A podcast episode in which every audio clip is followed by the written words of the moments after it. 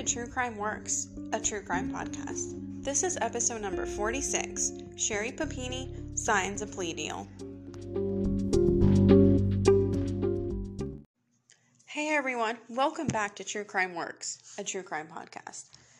This week's episode is going to be about Sherri Papini and the plea deal that she signed and admitted to faking her own kidnapping. We're going to get briefly into that, everything that happened and the history of that.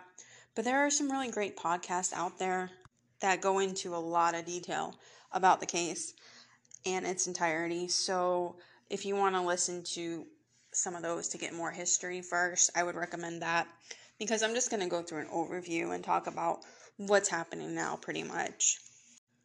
But before we get started, I did want to take a moment just to thank you guys again as I said last week, I took a pretty long hiatus from the podcast, and it was seeing a lot of messages from you guys that really encouraged me to come back and really get me motivated to start this thing again. But last week was just amazing because I came up with an episode, and the support I got from you guys was really incredible. So, thank you to everyone that reached out to me and everyone who still stayed subscribed and listened to the show. You know, your support just means so much to me and I really couldn't do this without you. So I just really wanted to thank you guys again for the support and everything because I really appreciate every single one of you. So thank you so much. I really don't have any more announcements, so let's just get right into today's episode.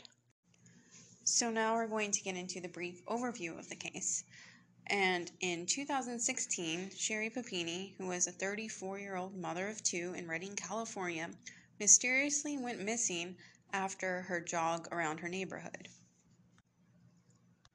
Her family launched a serious search effort for her, but nothing happened until several weeks later when she mysteriously turned up with several bruises and even a branding mark on her neck. And she said that she was abducted by two, quote, Hispanic women. The story that she gave didn't seem to add up, and investigators would find out that this was all a hoax. The media went into her checkered past and saw that she did have a history of lying about abuse that never happened and claiming that people abused her when they did not. She was very prone to lying. About five years after the kidnapping, supposedly, investigators found out that she was actually not abducted. She was actually staying at an ex boyfriend's house during that time. And she asked him to put the bruises on her, him to hit her, and even put the branding mark on her neck. And he always maintained that he wouldn't go forward to say what happened, but if anyone ever came and asked him what happened, he would definitely tell the truth, which is what ended up happening. Recently, she agreed to plead guilty on two counts of mail fraud and lying to a law enforcement officer. She would also have to pay $300,000 in restitution to federal and state agencies. Prosecutors stated that they would recommend a reduced sentence, but she could face up to 25 years in prison. In addition to all that, she also had to admit that she had faked the kidnapping, and she did in a statement. She said, quote, I am deeply ashamed for my behavior and so sorry for the pain I've caused my family, my friends, all the good people who needlessly suffered because of my story, and those who worked so hard to try and help me. I will work for the rest of my life to make amends for what I have done. End quote. Sherri's husband Keith has stood by her side up to this point, but we are not sure what he feels about all this or what he has said. He has not said anything publicly about this part of it.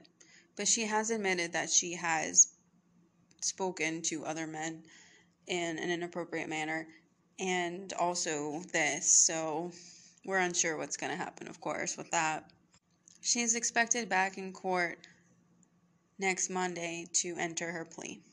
And we will definitely be keeping you updated on this because once we find out what sentencing is and stuff like that, we will definitely provide an update for you. Just a few thoughts before I wrap this up because it's really a doozy. I mean, she really doubled down on this until the very last moment when they came forward with all this evidence against her. They had her ex boyfriend that she was staying with saying, you know, this was what happened, and then text messages that prove that also. And so basically, there was no way that this couldn't be a lie. And she still, till the very last moment, said that she was kidnapped. But finally, she decided to enter the plea deal, and then she admitted that this was all a hoax. And I think that it's just so sad for the for victims that have actually had something like this happen because they are less likely to come forward because now this is in their mind that, you know, well, maybe no one will believe me because this woman faked this kidnapping. So it's just really sad all around. And also, I don't know what her reasoning for this was. You know, was she just fed up with her life and just needed a break? Or I don't know. Did she just want to start over, maybe? Who knows? But she did come back, so that's the strange part to me. I wonder if she will ever go into detail as to what made her do this and why she did it. But there's clearly a mental health aspect to this as well because she does have a history of lying and saying that, you know, ex partners have abused her when there's no evidence that that's happened. She even said that her mother abused her when there was no evidence of that happening either. So, you know, there might be something to that.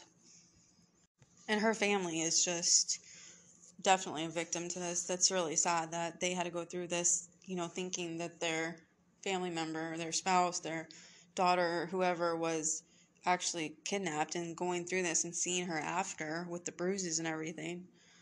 But it wasn't even true and she just made this up. And of course, her kids, that's really heavy for them. I always find it so sad when people go through these great lengths to start over or get rid of an aspect of their life or something. I mean, it's really just a sad story, and it's unfortunate that it had to go so far and so many people had to get involved in this. Well, that was episode 46. Sherri Papini pleads guilty to faking her kidnapping. We will be back next week for another new episode.